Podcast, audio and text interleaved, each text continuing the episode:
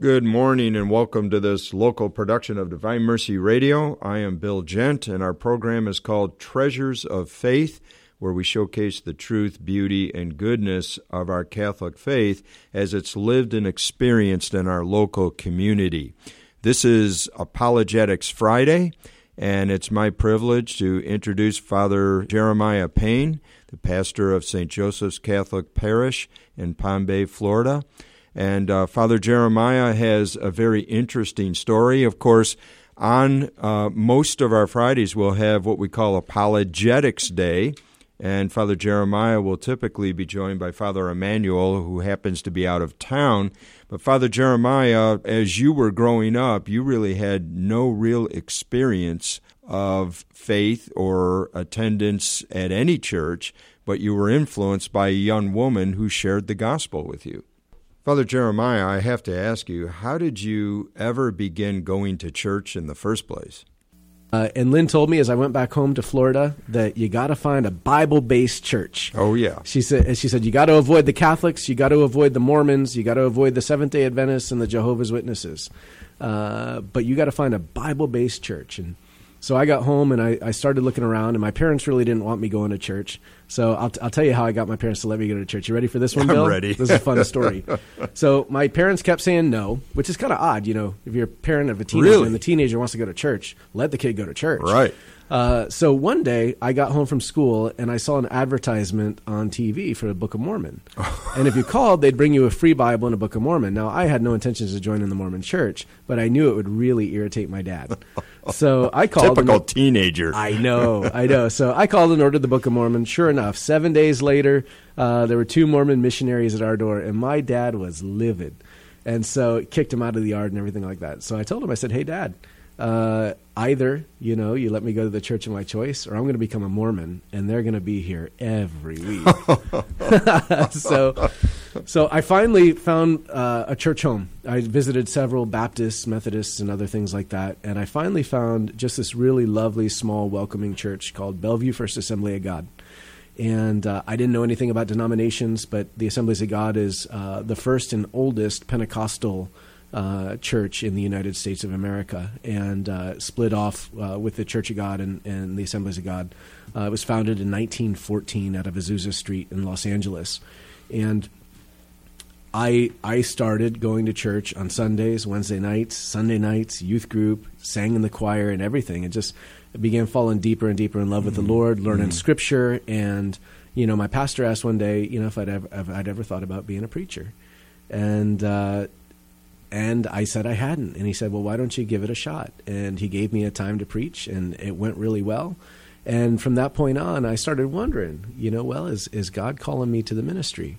Mm. And over the course of those years, you know, I felt that call more and more uh, mm. in my life. And I started doing teen evangelism. And uh, I also started doing preaching contests.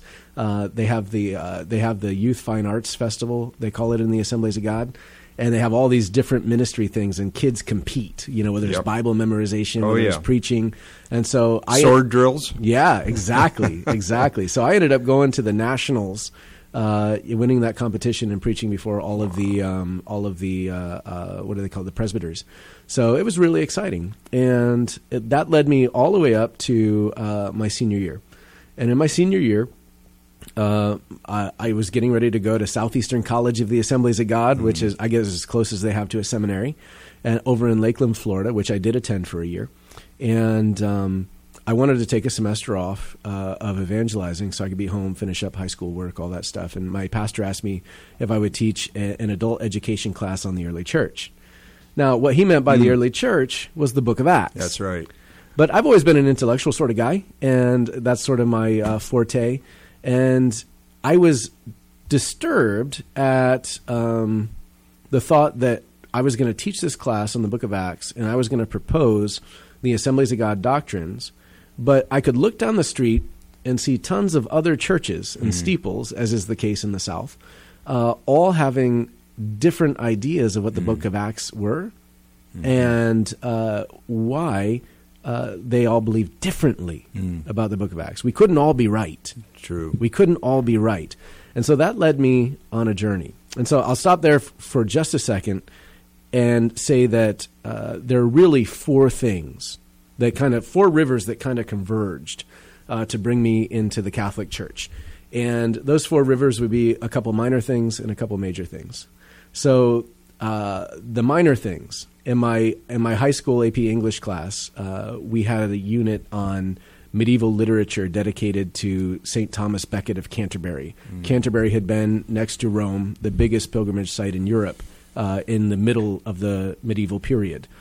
And I remember hearing Becket's last words For the sake of Jesus and for the protection of his church, I gladly give my life. Mm. And I thought, Which church? No, well, I thought Catholics. I knew he was Catholic because he was a saint. I was like, right. but Catholics were the whore of Babylon, right? And I thought, there's a there's a Catholic calling on the name of Jesus. What is that?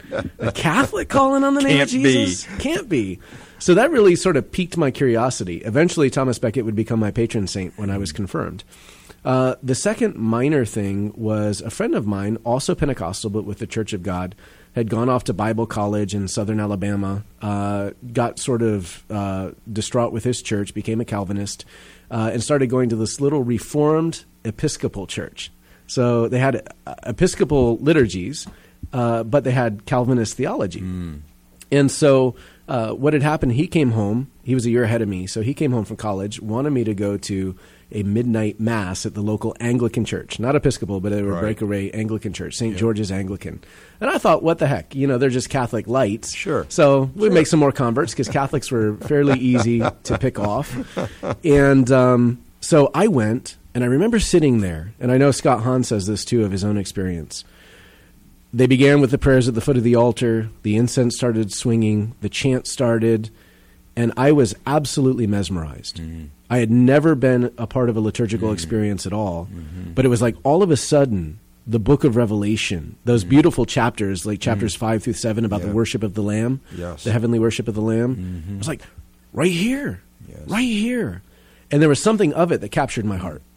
And from that point on, all the way until my conversion, there was something about Sunday worship at the Assemblies of God uh, that was a little bit hollower, mm. a little bit yeah. less like worship. Right. Or something missing. Something missing, yeah. yeah. Beautiful people with beautiful faith, but yes. something right. essential missing. So those were the two minor things. The two major things were uh, uh, I had my physics teacher in my senior year of high school uh, was also and at the same time a minister with the Church of Christ. And he started challenging me because uh, he knew I was a fellow Christian, a fellow believer he started challenging me on one of their tenets mm. um, because they believe in baptismal regeneration. Right. We believed that you were saved through the sinner's prayer. You were born mm-hmm. again by surrendering your heart to Jesus in the sinner's prayer. But he, be, he began to show me in the New Testament that's not what the New Testament says. Mm-hmm. So I remember the day he pointed out to me that text from 1 Peter 3. 3 we have this like form of baptism which does now save us. Mm-hmm. Not simply the washing away of the filth of the flesh, but the cleansing of the conscience before God in Christ Jesus risen from the dead. Uh, he showed me where Peter, you know, after preaching that magnificent sermon on the day of Pentecost, they ask him, What must we do? And Peter says, Repent and be baptized, every one of you, in the name of Jesus. For what? Not as a sign, not as a representation of discipleship, right. Right. but for the forgiveness of sins. Uh, and on and on it went. Uh, he showed me the passages about the laver or the washing bath of regeneration. Mm-hmm. Uh, you know, we became a new man by the washing of the water in the Word. Uh, and I began to believe in baptismal regeneration because that's what the Bible said. Mm-hmm. That was a big one. It was a big you, one. If you think about it, you know, I can remember in my days uh, as an evangelical, I remember visiting an individual who I discovered within the first few minutes was a minister in the Church of Christ. And I'm coming from a dispensational, and I know you understand yeah. dispensational theology. And so he started sharing these things from Acts and First Peter. And of course, my training was, well, that doesn't apply to me. Yeah. You know, and there are so many different divisions, Father. I want to remind our listeners you're listening to Treasures of Faith uh, this is uh, a local production of Divine Mercy Radio. I'm Bill Gent, and I'm joined in the studio by Father Jeremiah Payne, who's the pastor of St. Joseph's Catholic Church in Palm Bay.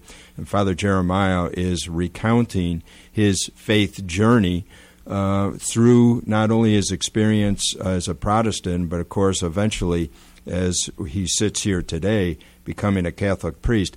These experiences may seem uh, rather odd to some of our listeners, Father Jeremiah, but uh, it's unfortunate that so many Catholics are misinformed many times about how people approach them with these different beliefs. And we've been talking about the variety of beliefs, but you're really pointing out some of the major things that really got your attention. First of all, Scripture, obviously, mm-hmm. and then uh, from there, uh, the experience that followed. Yeah, Scripture and liturgy. My, even though it wasn't a Catholic liturgy, it was very close, and uh, it captured my attention. And uh, learning about baptism, and that began to uh, undermine my Protestant presuppositions from the Assemblies of God. Uh, I began to think, well, if they were wrong about baptism, and if you take the New Testament seriously, they are very wrong about baptism, then what else did, are, are they missing the mark on?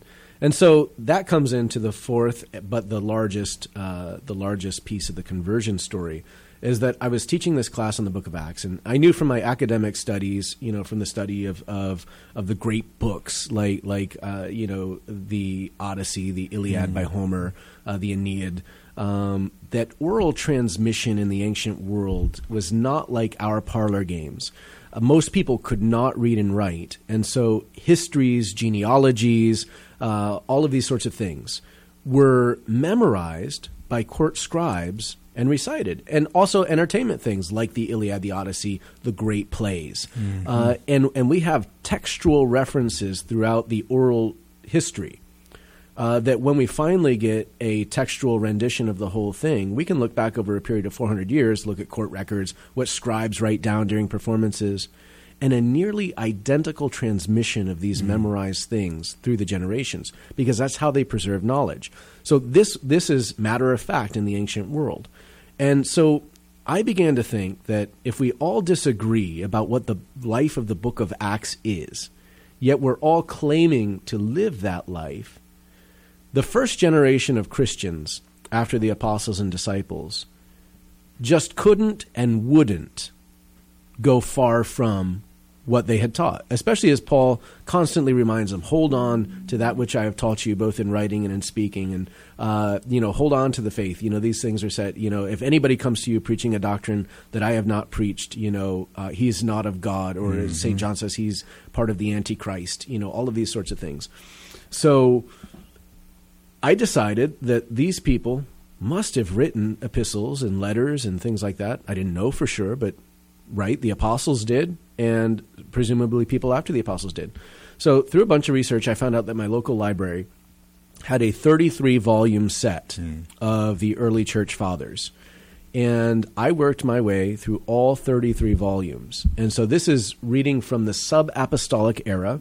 So people who were disciples of the apostles, mm-hmm. like Polycarp, uh, like Clement yep. uh, of Rome, all the way through 600 AD.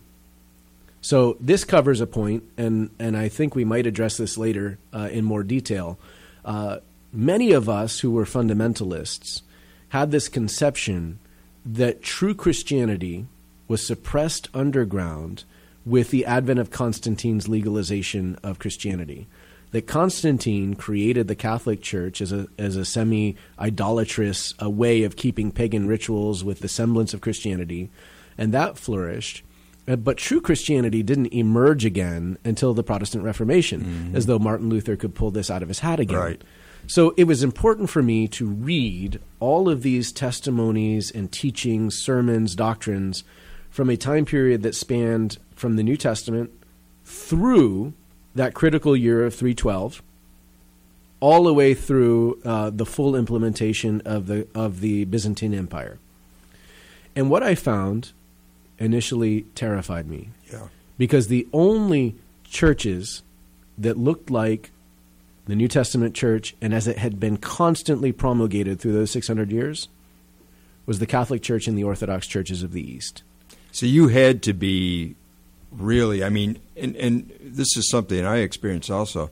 When you begin to be confronted by the actual facts of history, as well as how that seems to line up with the scripture and how the scripture was preserved and how oral tradition preceded the New Testament. Once you come to that conclusion, uh, you're really confronted with now what do I do? Yeah, exactly. And that's what happened to me for certain. Yeah, exactly. And you and you start asking questions. You know, so like one of the questions I began to answer was was just to began to ask rather was just to a point that you made. So you know, I had grown up believing you know sola scriptura, right? Scripture alone mm-hmm. is the sole authority of faith and morals. But I began to beg that question. Well, who has the authority to def- define what Scripture is and what it is not? because I read tons of letters that were written at the same time as scriptures that, that, that were completely in harmony with the scriptures, nothing errant, uh, nothing unbiblical about them. Mm-hmm. So, why, for example, is First, Second, and Third John included in the New Testament, and First Peter, or, or rather First Clement, is right, not? Right.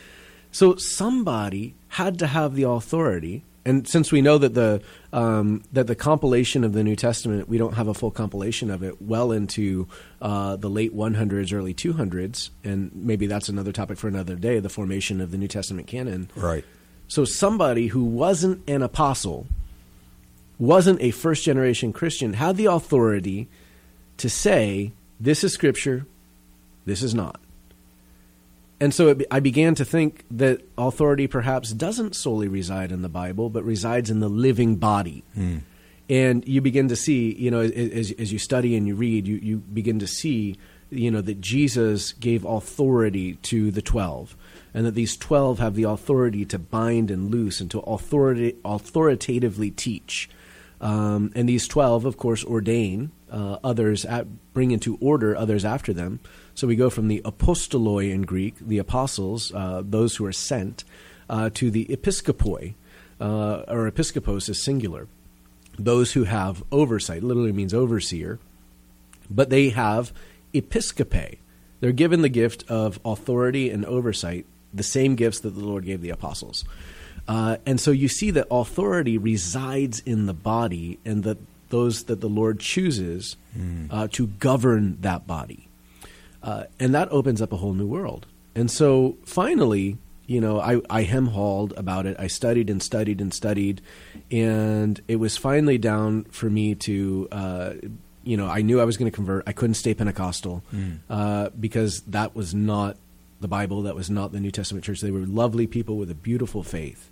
Father, did you have a, a priest or a, a, deacon or some very committed Catholic person that you were talking to? Yes, as a matter of along fact, along the way. Yep, it, just I'd say by chance, but there's no chance with God. No. Uh, it just as this began in me in my senior year. A buddy of mine, also Pentecostal, um, had a woman dear to his life. Uh, he called her uh, like his aunt, uh, been close to his family, who was diagnosed with breast cancer. Uh, and he asked me one time, they were going to this uh, Catholic um, healing service with a Sister Briege McKenna. And he asked if I would come along as a faith filled person uh, with him to pray uh, for this woman named Bobby Taylor. And I went and I met her, and we stayed in loose contact throughout that time uh, because I was praying for her, wanted to check up on her. Mm-hmm. Uh, she saw, unbeknownst to me at the time, some leanings towards mm-hmm. the faith, and so mm-hmm. she gently uh, instigated. Mm-hmm. Uh, and over the summer, she began inviting more and more. And finally, towards the end of that summer, going into the fall, uh, she really started to call and challenge me. Mm-hmm. You know, if this is what you believe, uh, if this is what you can come to intellectually see, why aren't you following it? Mm-hmm. You know, uh, mm. and so uh, eventually I did. I made the decision, and when I was confirmed in 1998, she was my confirmation sponsor. Uh, I don't have wow. a godparent by baptism, so I call her my surrogate godmother. Wow. so and you know her, you've met her. I know. Oh yeah. So yeah, with, wonderful without, woman. Without Bobby, I might be without her gentle guidance. Uh, mm. I might still be out there in the wishy-washy mm. world of what to do about it. So you might be on TV. Yeah, with one of those TV evangelists. Exactly. And so, friends listening out there, it's a it's a good it's a good point to remember. Uh, your word of encouragement can transform a life. Yes. I'm sitting here today as a priest uh, because of a quiet woman who saw a budding faith and gently persuaded me over the mm. course of time with patience to follow it. I'm not sure our listeners really know what kind of impact they can have. To your point, some people think, well, you know, I, I can't really speak like Father Jeremiah about the faith. uh, but they can pray and they can be an encouragement to others, or they can very gently lead them to maybe to mass or some event at the parish or whatever the case may be. Just to live an authentic Catholic life has an impact like we sometimes completely underestimate the power of. Exactly. That's exactly right. And and it doesn't have to do with intellectual aptitude. You know, it has to do with uh, it has to do with living an authentic life and allowing that authentic life in Christ to shine. You know, our parish is undergoing a, a, a new visioning process, and we chose uh, we chose the word "shine" as sort of our motto, based on C.S. Lewis's quote uh, don't shine so that others can see you. Mm. Shine so that through you others can see Him. Mm. Um, and I, that's just so important. Yes. And wh- whether it's Saint Teresa's little way, or whether it's what Teresa of Calcutta said, Saint Teresa, you know, do little things with great love. Mm. Uh, those things transform. Mm. You know, um, intellectually, you know, Bobby would admit, you know, what I know about the faith uh, far surpasses what she knows in terms of data mm-hmm. about the faith. Mm-hmm. Uh, but I would admit her faith is far stronger, far deeper than mine. Mm-hmm. And it's her faith that challenges me uh, to be the man of God that God is calling me to be. Well, Father, how did you get from being confirmed and being received into full communion in the Catholic Church? How did you get to really entertain the idea of becoming a Catholic priest? Well, you know, the thought of ministry was uh, in my life from being a Pentecostal, and I always knew in my life that I wanted to help people. I, it went back to uh, when my grandma died. Uh, my grandma passed away. She was she was the dearest person to me in my life for lots mm. of reasons. Uh, but when she passed away, uh, there wasn't a lot of attention given to a grieving young boy mm. to understand death, to understand mm. its meanings, how to deal with it. And I remember uh, my grandma's minister. she was a, a, lovely woman by the name of Pastor Naomi Babcock one of the first female Methodist ministers at the mm-hmm. time in our area mm-hmm. in Western New York. And I remember that day, uh, in spite of everything else that needed to be done, she sat with me for hours.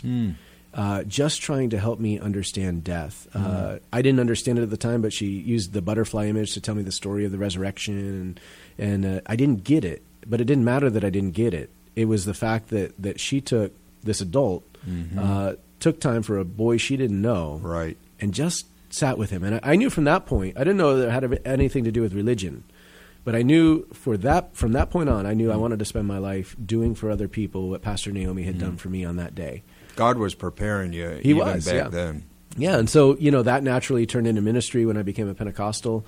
Uh, and then when I became a Catholic, you know, the thought was there. I suppressed the thought for a while because uh, one of the things that comes along with Catholic ministry in the priesthood that doesn't come along with Protestant ministry is celibacy. Mm. And I always had a desire in my heart to be a husband and a father mm-hmm. and, and, a good one. Mm-hmm. Uh, and so that for a while was a sticking point to my discernment. Uh, but eventually, I remember seeing uh, at the time a book uh, at, at the University of Notre Dame. I had visited Hammes Bookstore and uh, I never read the book, believe it or not, but it was uh, by Andrew Apostoli, mm. and I can still see the cover. It's a tan book, and the text of the book title is sort of in this rainbow font, and it says, "When God asks for an undivided heart."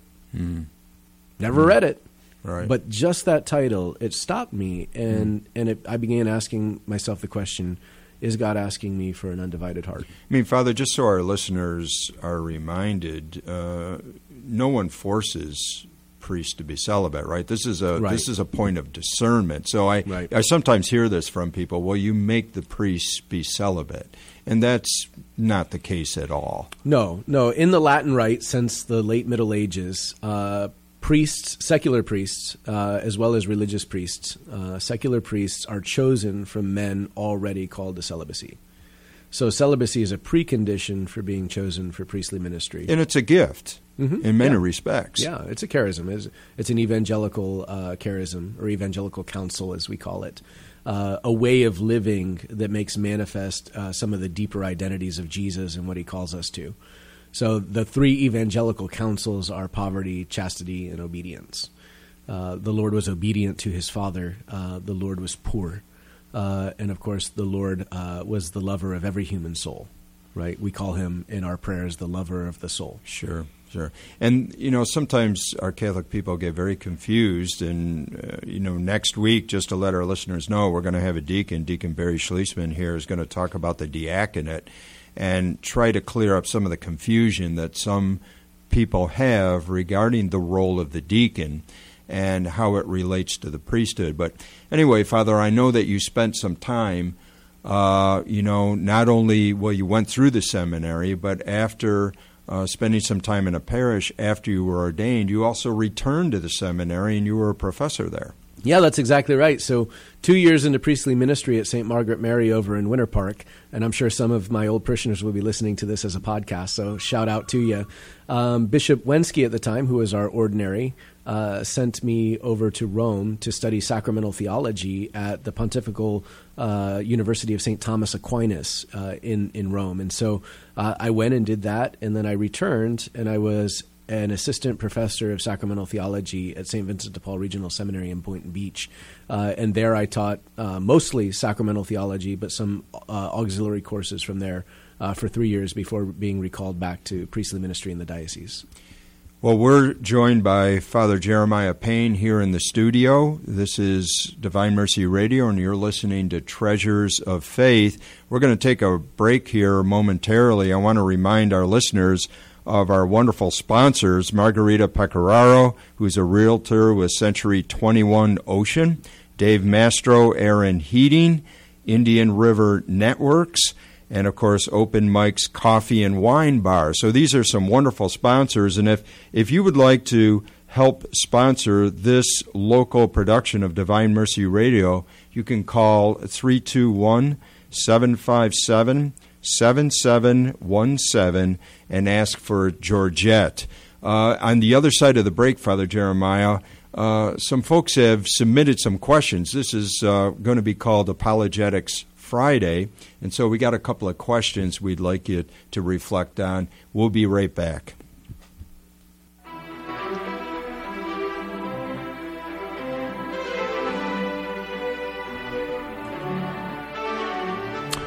Welcome back to Treasures of Faith. I am Bill Gent, and I'm joined in the studio by Father Jeremiah Payne.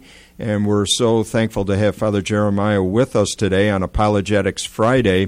Father's been kind of sharing with us his faith journey, and we concluded with how he uh, did serve as a professor at our regional seminary in Boynton Beach, St. Vincent de Paul. As a matter of fact, we had a uh, uh, an interview yesterday with uh, Monsignor Toups and a couple of the transitional deacons that will be ordained in this coming May. So, Father Jeremiah, that had to be a great experience having an opportunity to form some of these men who will eventually be serving in the parishes uh, all over the state of Florida it really was a great opportunity. I, I love teaching. You know, it's it's one of my uh, we call them avocations. So the little vocations within your big vocation. Uh, I've always loved teaching, and I enjoyed uh, teaching theology down there with the seminarians. Uh, but the greatest honor is being able to work with them and help mold them. And and uh, and I love now. Like Tuesday, I was uh, over in Orlando for Focus 11, which is a vocations program for sixth graders and 11th graders, and a couple of my former students are now priests, and they were there sharing their story and I'm seeing the good work wow. that they're doing and uh, being on fire for the faith. And, and, it's just like you know I had a part in that right? And you know when they come back or, or they seek you out for answers to questions they still don't have uh, it's it's really awesome. Um, and I'm so proud of them. You know father we call this program treasures of faith. And and one of the goals that I have through this program is inspiring people not only obviously uh, people to consider a religious vocation, but even for those who are just the common folk, the folks in the pews, that they've all been gifted in some way. And if they would listen to the Spirit and allow the Spirit to energize their gift, that they can assist the priests and the religious to build up the kingdom so that the gospel of Christ can go around the world as we have been commanded. That's exactly right. And, and God pours his gifts and his graces into each one of us. Uh, and insofar as we're in a state of grace, uh, those gifts and those graces are active in our lives. And we just have to discern what they are and put them into place. There's a beautiful image from uh, the late patristic period uh, by a writer by the name of Pseudo Dionysius, and he's the guy actually that coined the term in Greek uh, hierarchy. Mm-hmm. You know, we use that so frequently and in mm-hmm. so many contexts. But in his original conception of this, he he was he was conceiving the body of Christ as as this uh, the Greek word is perichoresis, which means literally a dancing through. So that so that the faithful are gifted in these various ways. Uh, and they're dancing through each other. It's a very lovely image in Greek. Uh, they're dancing through each other to create this beautiful whole that manifests the kingdom of God. And, and no order is more important or less important than the other. So, uh, whether priest, bishop, widow, catechumen, uh, whatever it is, we're all dancing through each other in this choreographed uh, by God's Holy Spirit uh, dance uh, that beautifully makes manifest in uh, the kingdom of God where we are now. And so it's being attentive to what those gifts are. And to be attentive, we have to be prayerful. Uh, and to be prayerful in a truly authentic way, we have to be rooted in the sacramental life of the church. And if we are, we begin to see those gifts unfold in ourselves. And then if we have the courage, uh, we get into that dance, as Pseudo Dionysius would say. You know, Father, you're well known as being an excellent homilist. And I know sometimes people talk about, well, you know, the homilies aren't very good. And some of the confusion is about whether a homily is supposed to be instructional or is it simply to be a matter of challenging people regarding their faith? And, you know, having been a professor at the seminary, how are the uh, priests trained as far as how they are to uh, really look at the whole idea of, of homiletics? Right. So, you know, homiletics as a modern discipline is really something that develops after the Second Vatican Council again.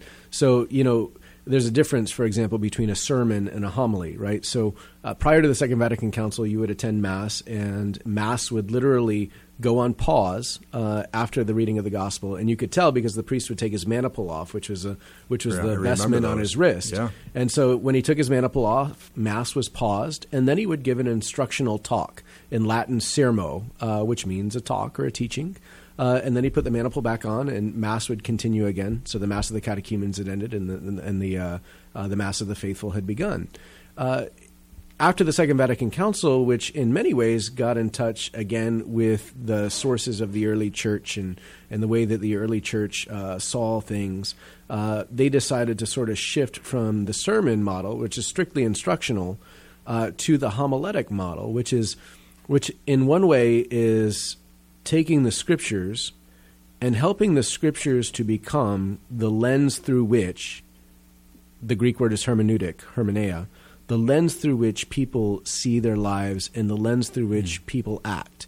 And so, while there is some instruction involved, um, it's not principally catechetical in that sense.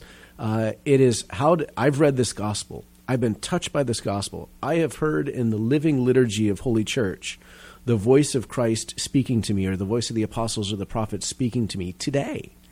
Right? How am I different when I walk out of this church today? Why is my life changed for having heard it? And so the homily's principal purpose is to take that gospel or that epistle or, or that prophetic reading uh, and to encourage, build up courage in the faithful uh, to see their lives through it and to live their lives by it. And by doing so, uh, to go out, right? The end of the Mass, right? Even the word Mass itself, why, would, why do we call the Lord's Supper the Mass? Mm-hmm. Because the ending dialogue, which is usually presided over by the deacon in Latin, is ite missa est, which is where we get missa or Mass. And it literally means go, hmm. it is sent. Yes. What is sent? The gospel and the living God that you've received in mm-hmm. Holy Communion is sent out into the world. Mm-hmm. And so that's the, that's the purpose of the homily, to gear them up uh, for that being sent out and sent out to do something. It's kind of interesting that we're calling this uh, portion of the program every Friday. We're devoting it to apologetics, and I know that uh, Father Jeremiah, you and Father Emmanuel hopefully will be joining us on Fridays. We're looking forward to that. But perhaps there's been a lot more interest in apologetics these days because uh, people have not, in previous generations, been serious about lifelong learning. It was almost as if uh, being confirmed was the end of your religious education, and now we just kind of go to Mass and you know avail ourselves of the sacraments. But there's so much more to it, and I think Vatican II certainly drew attention to that. So, uh, do you think that the emergence of apologetics it's important, and I, you know, perhaps uh, this radio program is an opportunity for people to learn about their faith so that they better understand what their role is, as a member of the body of Christ. Right. We're all called to apologetics, Bill. Uh, it is it is what St. Paul says. Have a reason for the faith that you hold in you when you're asked about it. Right. Mm-hmm. This is the command of the Apostle Paul.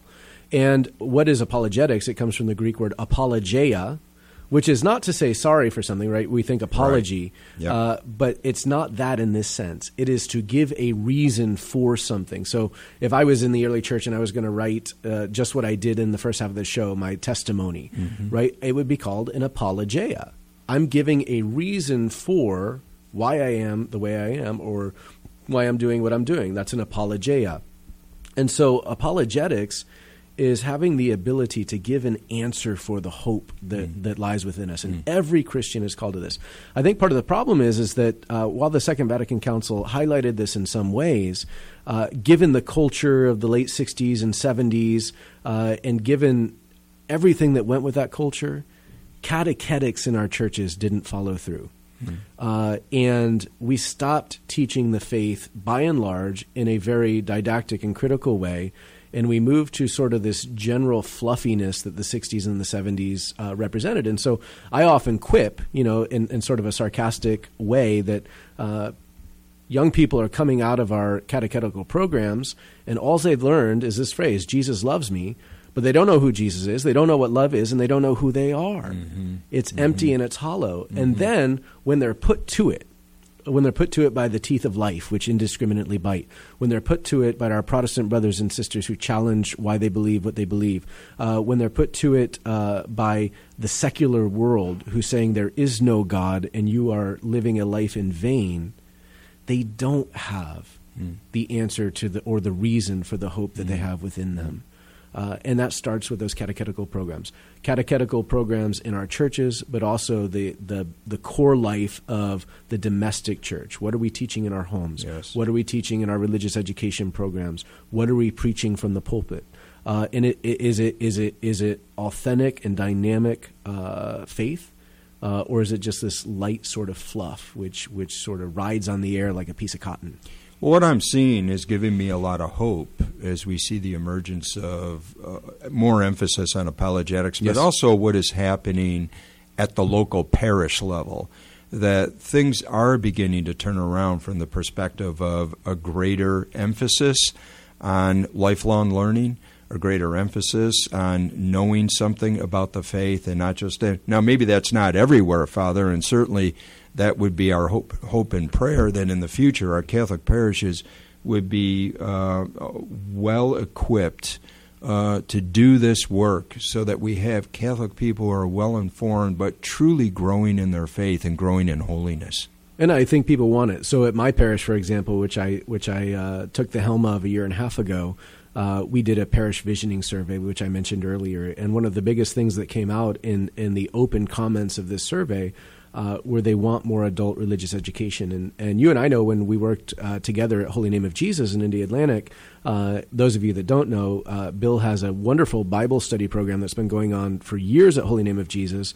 And uh, he's got so many devotees to that, people that want to dive into the scriptures and learn. And uh, I remember running my own uh, series is there. You know, we'd have 400 people there on a Wednesday night, it's a blessing. hungering yeah. for hungering for a deeper understanding of their Catholic faith. So I think it's coming back because I don't think people are satisfied with empty calories. No, I don't think so either. You're listening to Treasures of Faith, and this is Apologetics Friday.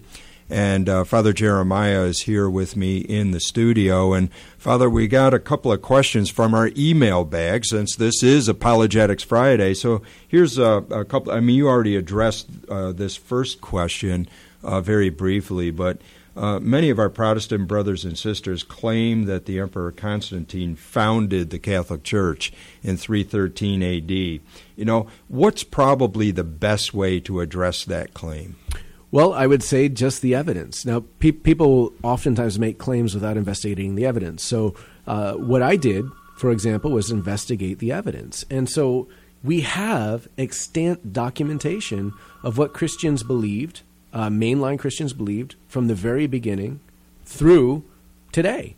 It's all written down. And so if, if I want to, if I take the claim, uh, the real church went underground with Constantine.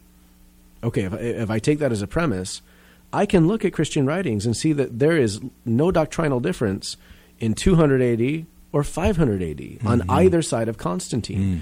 So, what things did change a little bit was the ability to be able to write and to explore more because Constantine legalized Christianity. No longer were we having to celebrate Mass in the catacombs uh, on Sundays, uh, nor did we have to fear losing our lives every time we turned the corner because of the persecutions. And so uh, the church, in a sense, flourished in a new way, and some of her liturgies took on some aspects of court ritual and all these sorts of things.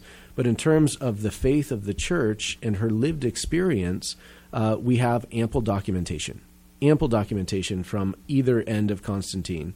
Uh, and there is one Holy Catholic and Apostolic Church on both sides with the same faith. Mm. And so I would say to somebody who wanted to seriously posit that idea that Christianity went underground in 312 and only resurfaced again in some phase of the Protestant Reformation, uh, I would say the burden of proof is on them because I've got, I've got volumes upon volumes upon volumes of the writing of Christians on either side of that date, uh, and they're all saying the same thing. And that's the one holy Catholic and apostolic faith. I remember when I was as an evangelical pastor, I was really looking into the claims of the Catholic faith again, having left the faith and contemplating returning. I remember sitting with a Calvary Chapel pastor one day at lunch, and I began to talk to him. I began to challenge him a little bit about uh, Christian history. And I can remember his comment I really don't care about history prior to the 16th century. And that just had such an impact on me because, as I think John Henry Newman says, to be deep in history is to cease to be a Protestant. And uh, so, you know, a lot of these things are unknown, not only to our Protestant brothers and sisters, but also to our own Catholic people, Father. You know, you, you mentioned something about uh, how uh, the church was legalized in a sense, and it, it, it brought to mind that the church has always experienced opposition. I know the Apostle Paul talked about it in the book of Acts. He warned about the external opposition, but at the same time, he warned about internal opposition. It's kind of interesting how that opposition ebbs and flows, whether it be external or what arises internally in the church. This is like a pattern of history, is it not? It sure is, and and the church always, and that's one of the beautiful aspects of the church, though. Uh, the the church uh, exists, and the church exists with the message in the gospel of Jesus Christ as a crystal clear mirror, imaging the world or the human person back to mm. themselves as they are, mm. not as they claim to be. And so, when the purity of the gospel, when the justice of the gospel, when uh, the righteousness of the gospel shows the world that it is erring, shows the world that it is missing the mark. The world either has the choice to clean itself up and live by these virtues or to fight against those virtues because they're choosing vice. Uh, and whether by world, whether whether it's a civil power, whether it's an empire, uh, or whether it's a worldly person, the gospel shows them just as they are, mm. and that in and of itself, every moment is an invitation to grace. Mm. And what do I do with that? When, I see myself, uh, to use the words of Genesis, naked and poor, or to use the word of a, that praise and worship song that plays off that, naked and poor, wretched and blind, mm. I have a choice to kick against the goad, to stand on my own self righteousness, uh, to claim my own power, or I have the choice to see that yes, I am broken. Yes, there is injustice in me. Uh, yes, I have went down wrong paths, and that pierced hand is extending itself to me and say, Will you come and follow? Mm. So I think there, there are particularities to every persecution, internal and external, but I think it comes down to that one thing that the gospel reflects our truest reality to ourselves. That is an invitation of grace. And what do we do with that?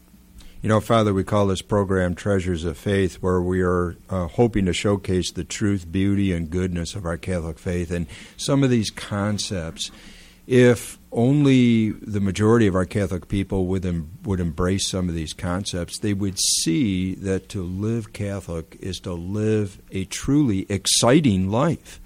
There's something exciting about being a Christian and about understanding the faith and understanding this wonderful church that we've been called to participate in, be a member of.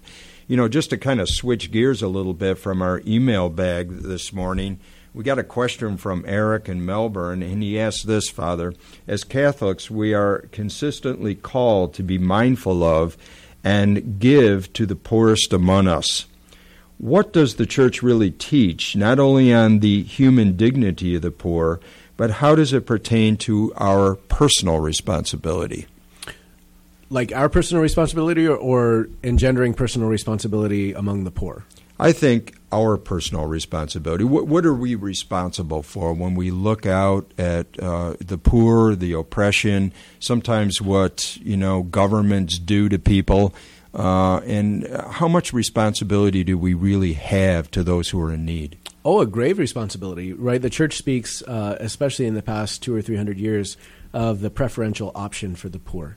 Uh, the poor challenge us, right? If, so, mm. if, if we were to go back and look, for example at the Augustin, or rather the uh, Aristotelian, Aristotle's definition of love and the Nicomachean Ethics. Uh, if we go back to Thomas Aquinas and his mm-hmm. definition mm. of love in the Summa Theologiae and other sources, uh, Augustine's definition of love, uh, which really form the Christian tradition, it has nothing to do with St. Valentine's Day or Hallmark cards. Mm. the definition of love is quite simply this to will the good of the other for the other's own sake without expectation of mm. return and not counting the cost. Mm-hmm. And so, in terms of our personal responsibility, the poor challenge us to love. Mm. Uh, do I will their greatest good? Do I work on behalf of their greatest good? Do I contribute to their greatest good, knowing that they can't contribute anything to me in return mm. and not seeking it? Not even seeking the good feeling, right? Some people give to charity because it makes them feel good. Right. No, that's imperfect love. That's right. Yeah. I give because it's the right thing to do. Mm-hmm uh, because this is a child of God created in his image and likeness that for whatever reason has fallen on hard times, and I will his good. I mm. will him to reach the destiny that God mm. has created for him. And so mm-hmm. I work on behalf of that good. I don't look for anything in return, and I don't count the cost. I'm not counting the pennies I'm putting in the poor box or anything like that. At the same time, to address perhaps another interpretation of that question, uh, you know, by means of justice, uh, we look to see not only how to provide the material needs, uh, the immediate material needs, but how can we elevate the situation of the person, right? So I'm not just giving handouts per se, mm-hmm. but how can I how can I help this person to to grow and to eventually come to help themselves if it's possible, right? So so you give a guy an ear of corn, he has an ear of corn for the day. You teach right. a guy how to plant corn he has crops for the rest of his life. Mm-hmm, mm-hmm. And so it's that, it's that, when we're ministering with the poor, it's that twofold thing: giving without counting the cost for their own good. But what gifts can we give to them in order to help them uh, rise up themselves?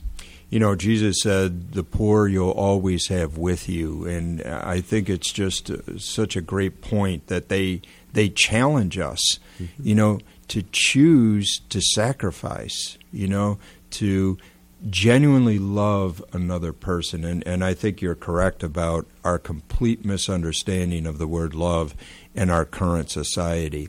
You know, Father, some have suggested, and I believe this is true, that the Catholic Church does more for the poor around the world than any single uh, institution or government or what have you. We do so much, and yet this is not often celebrated by the secular world. That's exactly right. You know, in the secular world, would have all kinds of things like you know make us pay more taxes, you know, sell all the goods of the church and give it to the world. I remember when I was living in Rome and, and I was going over to the uh, Vatican museums uh, to pray one day because uh, I could get in before everybody else, and I'd pray morning prayer sometimes in the Sistine Chapel. And I was standing next to this guy, and I was with another priest from Italy, and, th- and, this guy's going on and on. He saw we were priests. He's going on and on about how the church has all these riches. Why don't you just mm-hmm. sell it? You say you're for the poor. And this little Italian priest looked at him and he said, Where else in the world can the richest man alive and the poorest man alive stare and contemplate a Caravaggio painting? Mm-hmm. Where else in the mm-hmm. world can a man's soul be, fi- be filled by Palestrina and Mozart without having to pay for a concert hall? Mm-hmm. Right? that these things that are beautiful, that are called for in the worship of God, that even St. Francis, the apostle of the poor, right. Uh, when he spoke to his friars, he said, Give the best to divine worship in the building mm. of churches. Because there's something of beauty, even more than food, that fills the soul and elevates the soul. Uh, and, and, so, yeah, we are the biggest uh, charitable organization in the world. We provide more than any of these canards uh, who are calling us to provide more. Right. Uh, and we do so more sustainably and more efficiently. But at the same time, we're not just filling bellies. uh, we're feeding souls. And some of those quote unquote riches of the church are these beautiful treasures uh, that, that are the wondrous works of art of the Western civilization that the poorest man alive and the richest man alive can come together and contemplate. It's uh, amazing that when, again, I was contemplating returning to the church, having been a pastor of a couple of churches, we supported a number of missionaries on the mission field. And it was kind of interesting that as we supported these individuals, whenever there was any kind of political unrest or any potential violence that was going to be perpetrated on the people, these mission organizations would yank their people out of those particular places. And what I discovered is the only missionaries that remained behind to minister to the poor, to minister to the oppressed, to minister to those who were the victims of violence were the Catholics. Now, probably because, you know, they didn't have families, and I get it. But it, that was such a witness to me that they remained and they did attempt to meet not only the physical needs of the people, but also to feed them spiritually, just as Jesus did. That's exactly right. And in fact, my first formation advisor in the seminary, she's a, a dear Holy Cross sister by the name of Sister Maureen, and uh, she was involved in the political unrest uh, in Lebanon many years ago. And when everybody else was pulling out, uh, she and her order stayed behind. Uh, you know, her car was bombed several times, but she would not leave uh, because she knew she needed to love those people in that situation, mm. even if it meant the giving of her own life. Mm. Uh, and so she she was in solidarity with them and brought them through that traumatic moment. Uh, and that's the courage that can come by living a truly authentic life in the mm. gospel, mm. by being willing to do even what Christ did, to lay down one's life for one's friends. And I think what's so beautiful about it is the joy that these individuals have in answering that kind of call, that call to great sacrifice, how they embody so much joy is a real witness uh, to a lost and dying world. That's exactly right. You know, John Paul II was the ghostwriter for number 22 of Gaudium et Spes from the Second Vatican Council. And then Karol Wojtyla wrote this that man can only find himself, man can only truly become himself, which is what joy is, right? Uh, becoming who God created us to be and resting in that through the sincere gift of himself to mm-hmm. another. So it, it makes sense that joy is found by the authentic living out the self sacrificial surrender of the gospel life. Mm. I will never find joy unless I give myself away in love. Mm. What has been your greatest joy, Father, as you have served as a as a, a parish priest? What, what, has been the source of your greatest joy? I think, of course, I love celebrating the Eucharist, making present the body and blood of our Lord uh, for the for the feeding of His people. Uh, but I think the reconciliation of sinners, seeing mm. lives change, seeing hmm. people at their lowest finally surrender to Christ, and then watching as those lives rebuild themselves in grace and joy. So it really is as you uh, dispense the sacraments, as you uh, walk alongside those who are hurting, because, and it's uh, no mystery to you that people are struggling. Uh, in our current environment, especially young people, the, the confusion that they're experiencing. Mm-hmm. And of course, they're so distracted by so many things today you know, I know that the church and, of course, a number of our parishes are trying to address the needs of the young, the needs of our adolescents and our young adults. But that's a real challenge today. And you being a fairly young priest, you have a real opportunity to kind of connect with those younger generations and hopefully encourage them uh, to greater faith. That's exactly what we hope to do. That's exactly what we hope to do. Well, Father Jeremiah, it's been wonderful having you. I, I want to uh, just uh, offer a couple of program notes before we ask Father to give us a final blessing. Uh, those who perhaps have attempted to listen online or via or, or trying to listen online, presently our Treasures of Faith program is not streaming on the internet, so you're not going to be able to listen online or view, via the TuneIn app. Uh, it's an engineering issue that we're addressing, and I think we'll have that solved uh, as soon as we can. Um, within the next week, we're going to have podcasts of all of our programs, and those will be available on www.divinemercyradio.com. And we we really do appreciate your patience. We invite you to email us with your comments at info at wdmc920 We would love to hear from you. Uh, let us know what you think about this program, uh, Treasures of Faith. We're going to be joining you every Monday through Friday at this hour, 11 a.m. to 12 noon. And again, this is called Treasures of Faith. And we are going to uh, focus on the truth, the beauty, and the goodness of our faith. Also, uh, yesterday's um, interview with Monsignor Toups, uh, we call that Vocation Station. That's already on our website. So if you'd like to listen to that, uh, you can go to our website and hear that podcast. Well, Father Jeremiah, it's been a, a true blessing to be with you this day, and we certainly hope the best for your continuing ministry at St. Joseph's in Palm Bay.